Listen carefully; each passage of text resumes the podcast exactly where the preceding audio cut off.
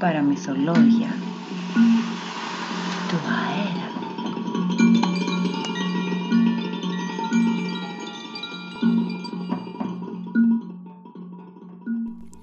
Γεια σας. Σήμερα έχουμε τη χαρά να ακούσουμε μια ιστορία της Άννας. Λοιπόν, θα σας πω μια ιστορία. Η ιστορία μου θα μιλάει για ένα πόπουλο που δεν αγαπούσε τον εαυτό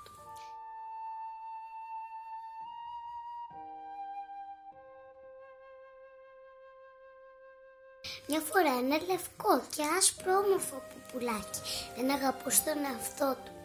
Ήταν το πιο σημαντικό όμως που είχε ο εαυτός του.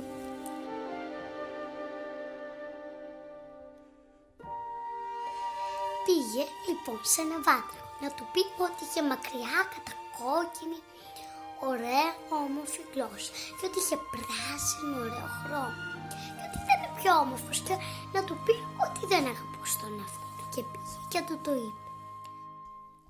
Γεια σου βάτραχε. Έχεις πάρα πολύ ωραία, μακριά και κατακόκκινη γλώσσα.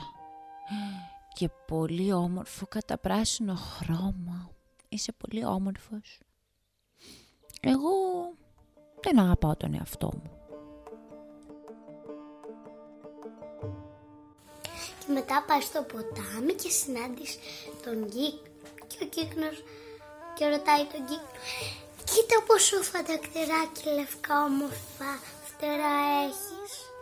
Εγώ είμαι τόσο άσχημο και άχρηστο. Λέει στον κύκνο το λευκό πουπουλό. Και ο κύκνος του απάντησε. Μα εσύ είσαι σαν δικό μου παιδί, τα δικά μου φτερές.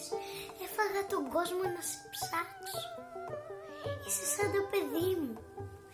Εγώ σε αγαπώ, είπε ο κύκνος. Πήγε στο σπίτι του και με κόλλα και ζελοφάν κόλλησε το πούπουλο. Και από εδώ και πέρα το πούπουλο δεν ξαναέγινε στεναχωρημένο και ποτέ δεν παραπονέθηκε.